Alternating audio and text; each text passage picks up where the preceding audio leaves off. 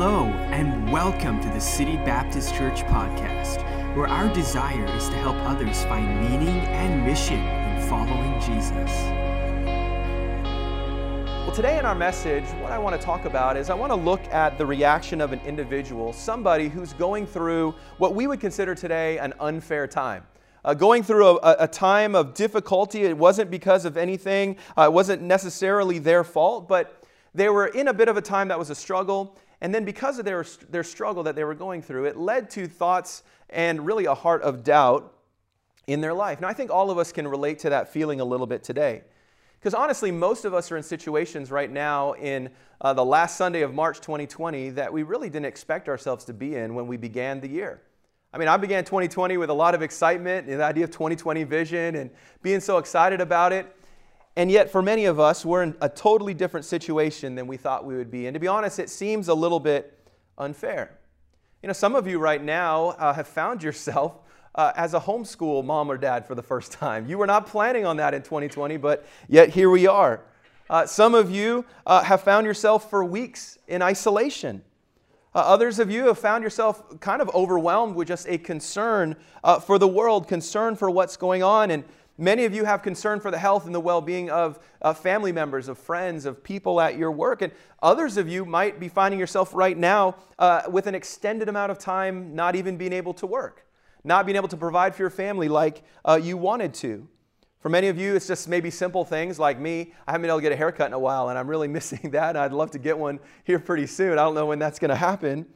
But so many things have happened. Family vacations have been canceled. Conferences uh, that you're part of have been canceled. And I know for me, definitely, I really miss gathering together with our church family where there's no technology issues that we have to worry about. And honestly, it can seem a little bit unfair. It can seem a little bit unfair. The reality of things right now maybe are causing some of you even to doubt a little bit the goodness of God. I want you to know today that you are not alone in those feelings. And in today, today's passage in Luke chapter number 7, Jesus is going to give us a clear answer for how we can approach feelings of doubt and feelings of confusion over what is taking place in our lives. Now, in Luke chapter 7, where we pick up the story, Jesus is right in the middle of his ministry. And of course, he's, uh, he, he's healing people, he's seeing amazing things happening, he's confronting those at the temple, he's, he's teaching the truth, declaring himself as God.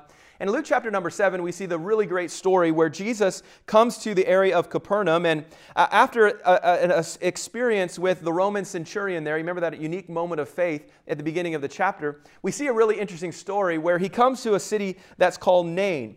And while he's arriving there at that city, at the city gate, there is a funeral procession that's coming out. And in those days, they would often carry, and even today in some Middle Eastern cultures, they carry the casket and they're coming out of the city. And the, the, the story is told that there's a grieving mother and there's the, her dead son in this casket. And as they're walking out, Jesus goes up to the casket there, the coffin, and he touches it.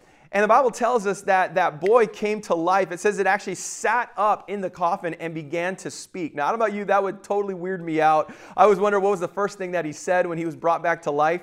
But, but the reason I share that story is to explain a little bit about what was happening in Christ's ministry. I mean, a lot of things were going on. People were excited. People were uh, enthusiastic about his ministry. The whole nation uh, was buzzing about his power over death. And it was an exciting time to be alive. Crowds of people were following after Jesus. They were anxious to see him, anxious to hear from him, to experience the miracles that he was doing. And, and those that were following him were just, I mean, going through an amazing time. But there was one man that both Luke and Matthew mentioned to us. There was one man that, though he was a believer, in fact, was a great believer and follower in Jesus Christ, he was not having the greatest of times. Uh, he was not experiencing uh, miracles. He was not sitting and listening to the incredible teachings of Jesus Christ. In fact, he was in a Roman prison at this point. He had confronted Herod, he had uh, accused him of adultery, which he was guilty of, and for that, he had found himself in prison, wondering if he was even going to survive the next day. Now, you guys know him well. His name is John the Baptist. He was a man who was sent from God he was the last of the Old Testament prophets, a man who preached in the spirit and the power of Elijah. He was someone who, who saw thousands of people baptized uh, in repentance. He was the one who had baptized Jesus Christ. He was the one who loudly proclaimed him most famously as the Lamb of God who takes away the sin of the world. But that was before. That was before. And this is now. Now he finds himself in a prison cell, rotting away, wondering if he's even going to make it through the night. A man who was used to being followed by great crowds, now here he is alone, occasionally being visited by a few of his closest friends, which, of course, right now we say, well, at least he could have some visitors. some of you haven't had that at all. But he only had a few people who were checking in on him. Well, what had happened? Why were things turning out the way that they were? Why was he in prison when this Messiah that he had so loudly preached about was out doing his thing? Why was he in prison and not out there with him? He was the one who had come to set him free. The Messiah came and he had preached and said that he came to burn up the chaff and to set the prisoner free. Why was it then that the Romans were still in control? I'm sure he was wondering if Jesus is the Messiah and I'm the one announcing his coming, why am the, I the one who's in prison? And John was in a difficult place. Both physically, uh, mentally, and emotionally, he was in a very difficult place. And what we see in our passage that we're about to get in is that because of his circumstances, his heart that had once so loudly proclaimed the truth of the Messiah was a heart that was beginning to fill with doubt. Things were not going as he expected. Things were not as they thought they should be. And he might have even been in his heart questioning, and we'll see in a moment, asking the question Is Jesus even the Messiah that he himself had claimed him to be? See, John's contact with the outside world was only through a few disciples that followed after him. And what they were telling him was that Jesus was doing things completely different than he had proclaimed. See, John had preached about him coming and bringing judgment, but Jesus preached love and good deeds. Uh, John had promised that the kingdom of God was close, but there really was no evidence of that yet in Israel. And in fact, Jesus was healing the servants of Romans and he was preaching about loving their enemies. So none of this was making sense to him. And so for John, he had to come up with a plan to answer the confusion in his heart. And so he sends some of his disciples to talk with Jesus. And that's where we pick it up in Luke chapter 7 in verse number 18. I'll begin reading there. It says, And the disciples of John showed him all of these things. Well, what are these things that he's showing them? Well, he's showing them uh, about the healing and the amazing miracles that were taking place, the things that Jesus had been doing. Verse 19 And John calling unto him two of his disciples sent them to Jesus, saying, Art thou he that should come, or look we for another? When the men were come unto him, they said, John the Baptist, uh, John Baptist hath sent us unto thee, saying, Art thou he that should come? And then notice what they say, Or look we for another. Now, to me, when I read this, it's hard to believe that this is the same John the Baptist that we know from other portions of Scripture. Because this passage here shows John's confusion, it shows his doubt. And rather than a powerful preacher, what we see is someone who seems weak almost as if their faith is leaving him. So, how is it possible? How is it possible that this great man, this proclaimer of truth, this prophet from God, could fall into such doubt, into, in, into such confusion? And here's why. And this is the thought I want us to get at the very beginning of the message today. He found himself in doubt here because he allowed his expectations of Jesus to affect his trust in Jesus. In other words, if you write down this thought this morning, human expectations create doubt. Human expectations create doubt. See, the source of John's doubt was not that he did not necessarily believe in God anymore, it wasn't that he had lost his faith completely. But his doubting was in the way that Jesus was going about to set up his kingdom. See, John was expecting a political overthrow. Uh, he was expecting Jesus to come in and just wipe out those Romans and, and free Israel uh, and, and everyone turn in repentance towards God. But he did not yet realize that Jesus had not come to establish a political kingdom, he had come to establish a spiritual kingdom. Because Jesus knew what we need to remember today, and that it is not a political system, it is not a ruling power that can bring change to the world. It is only through the gospel of Jesus Christ that can hope to change the hearts and the minds of mankind. Just like today, you know, church, your, your favorite uh, politician is not going to change everything uh, you, uh, a new law being voted in or, or, or, or some uh, social movement isn't going to change anything at all. Only the gospel, the word of God, can change a person's life and bring about true change in our city, in our neighborhood, and in our country. But with John, Christ's ministry was not going as he expected it to, and so his heart was filled with doubt. You ever felt this way before? Have you ever felt that way before? Have you ever felt like, man, I'm doing everything that I should be doing, but it's just not going the way that I thought it should. Uh, maybe some of you have lived for the Lord for many years. You've done your best of ability, best of your ability to live a life that's pleasing to Him, but things are still not going as you expected them to go. The reality that you're living in right now is far different than the dreams that you've had in the past. It doesn't even seem fair. For some of you, maybe the plans uh, that you had for your career or a particular field never materialized and you're struggling, you've never realized the goals that you maybe set out for yourself, or you might even have uh, somewhere in your home some goals that you wrote out for yourself years ago. Maybe during this time, the virus that we're all uh, fighting together as a country, maybe it's brought about a financial or a career setback.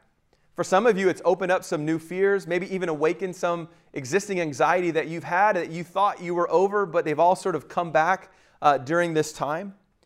And your heart is weary your burdens are heavier, discouragement sinks in, and doubts begin to form. Now, you're not losing your faith. I'm not accusing you of that today, but we begin sometimes to doubt the attributes of God that we know so well. We doubt his attributes of love, maybe his attributes of wisdom, or that he's a good father, or that he has a plan for you. And we find ourselves like Asaph in Psalm 73, who through many ups and downs in his life said this, and he asked the question Has God forgotten about me?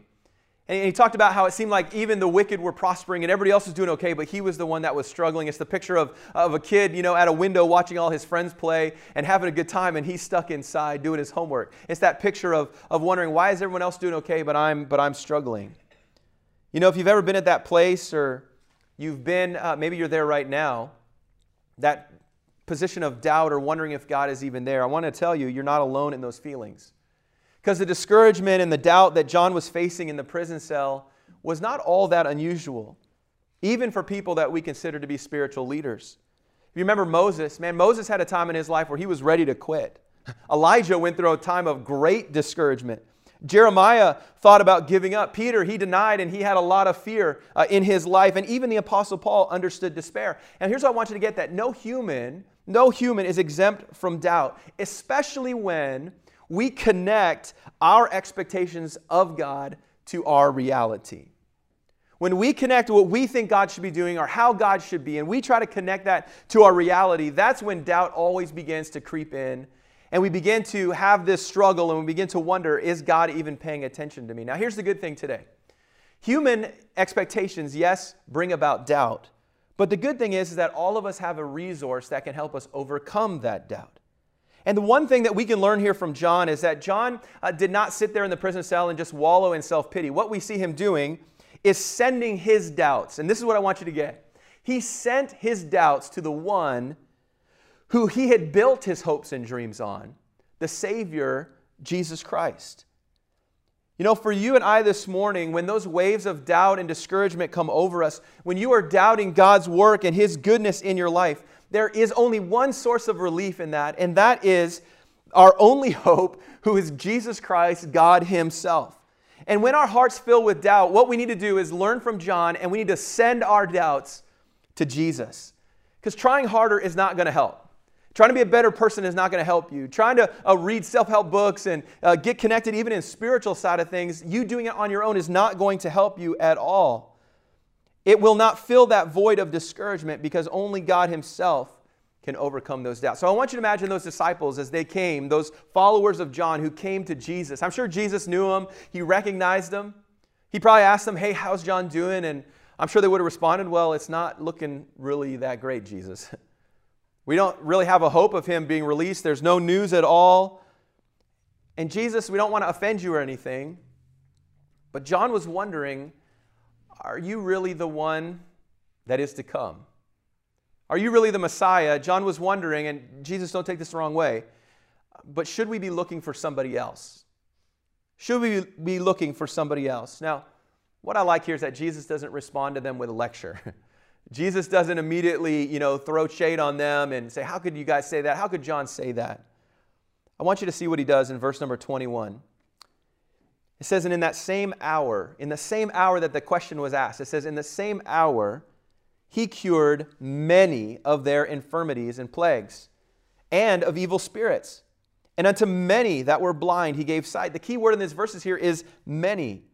The people came to him and they brought their infirmities. That's their chronic diseases. They brought their plagues. Uh, those are their acute diseases. And then those that were possessed by evil spirits, those that were blind, they brought those people to him. And it says here that Jesus healed them all, all of them without exception. He healed every single person that had come right in front of those followers of John that were there. Now, it must have been incredible. To us, we look at that, we say, that would have been amazing. I would have loved to see that. I would have loved to see Jesus heal every single person that came his way. But to those disciples or those followers of John, to them, it wouldn't have been that big of a deal. Remember, they had seen it before. They had heard about it before. They would have noticed and said, okay, well, that's what Jesus does. There's no big deal in, in all of that. But what was Jesus doing? Why didn't Jesus just turn and rebuke them? Why did he turn and then heal everybody? What, what's going on? Well, Jesus is teaching us something very important. It's our second thought for this morning. That yes, human expectations create doubt, but I want you to notice that heavenly experiences create confidence. And this is what Jesus is trying to show us today. Heavenly experiences create confidence. You know, the human heart and the human mind is not a perfect system. Originally we were, but we are not a perfect system. And so we often forget things that we've learned especially when it comes to spiritual things. And so when things go wrong, when things don't meet our expectations, and the enemy begins to fill our, our, our, hearts and our minds with doubt and fill them with fear, what happens is that our spiritual thinking kind of get cl- gets cloudy. And so Jesus gives us the answer to that. Look at verse number 22.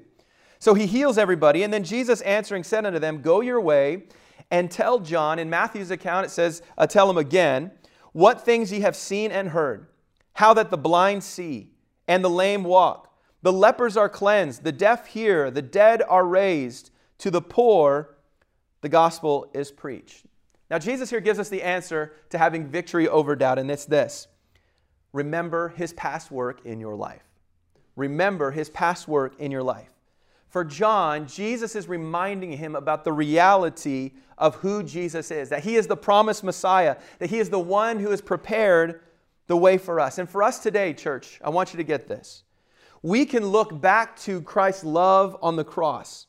We can look at how Jesus came down from glory, how he was crucified for our sins, uh, how he rose again from the dead, how he promised to never leave us nor forsake us, how he preserved his word for us for 2,000 years, and the testimony of the multitudes who have come before us. Personally, for you, it may be a past difficulty that God brought you through. It might be an answered prayer for uh, finances that you struggled with years ago and you look back and you remember what God did. It might be an encouragement uh, from brothers and sisters in Christ or a leading that God gave you that you followed and you saw something incredible happen. But listen, we need to get back in the habit of looking back towards what God has already done in our lives. For many of you, all you have to do is look back at who you were before you were saved.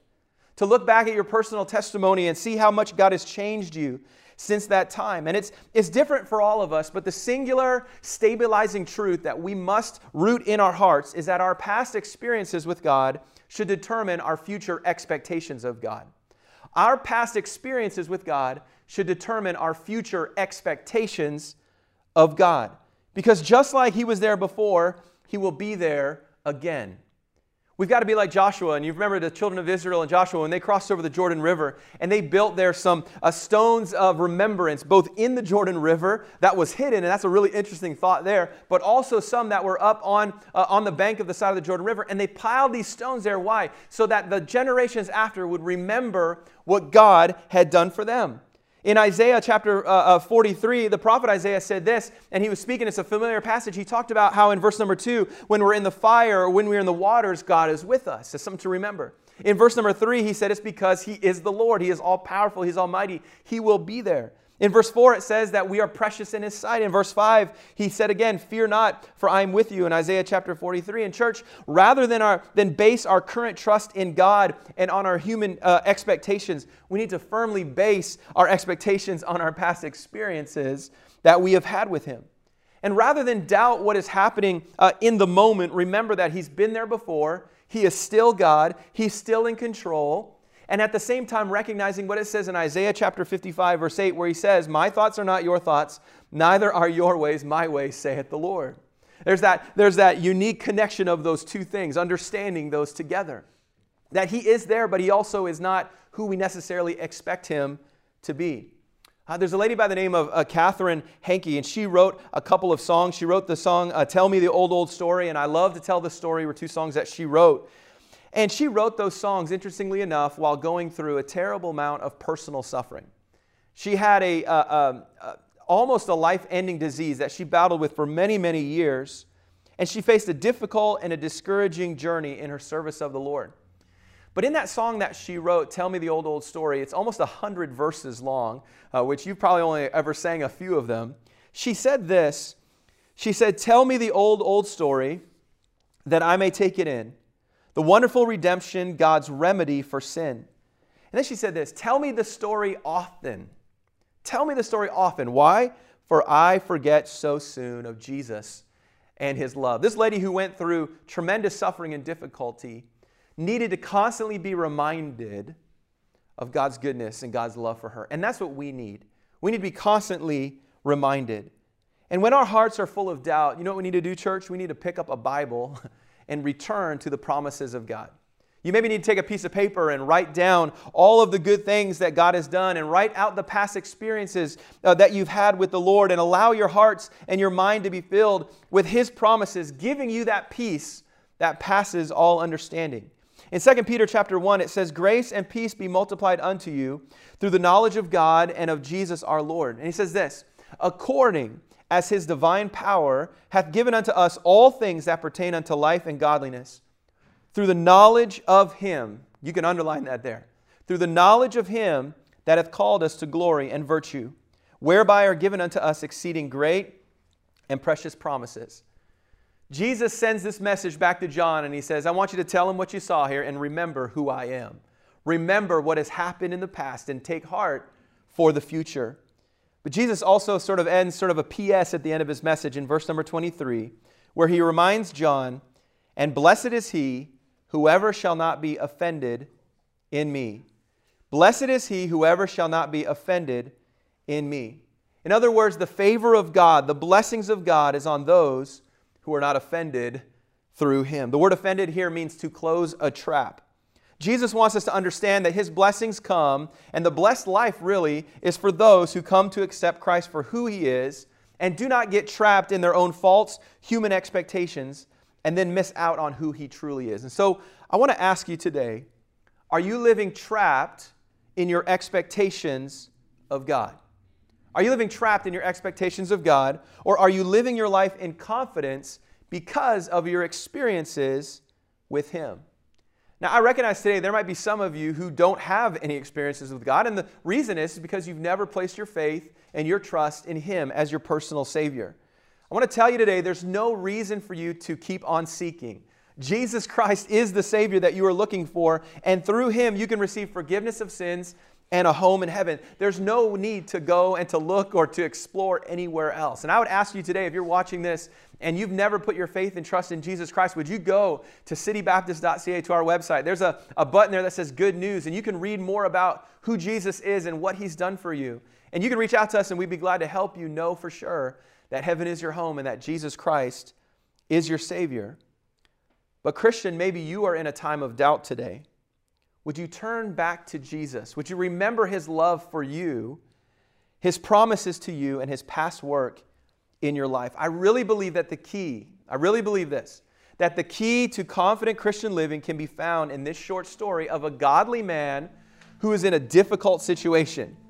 A godly man who allowed his human expectation of God affect his heart. And so I want to ask you this morning would you turn to God for encouragement?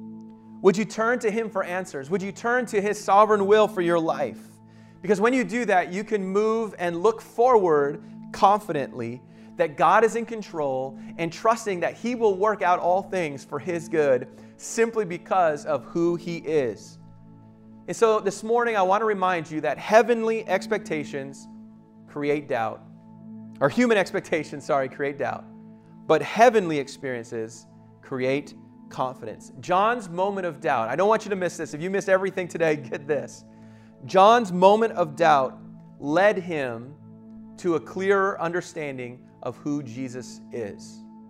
And the moment of doubt that you are in right now, the moment of doubt you might have been through this week, is an opportunity for you to learn and to grow more in knowing and understanding exactly who Jesus Christ is. That's my prayer for you today from this passage. In those moments of doubt, those moments of life that seem unfair, that are unexpected, that you would return and remember. As Jesus said to those disciples, go and tell John what you've seen here and remember who Jesus Christ is. That's how you and I can receive victory over the doubts that we face. We hope that today's message was a help and encouragement to you in your walk with God. To stay connected with us, give us a like on Facebook or follow us on Instagram at Van City Baptist. Our prayer is that God will grow and bless you as you pursue His will for your life.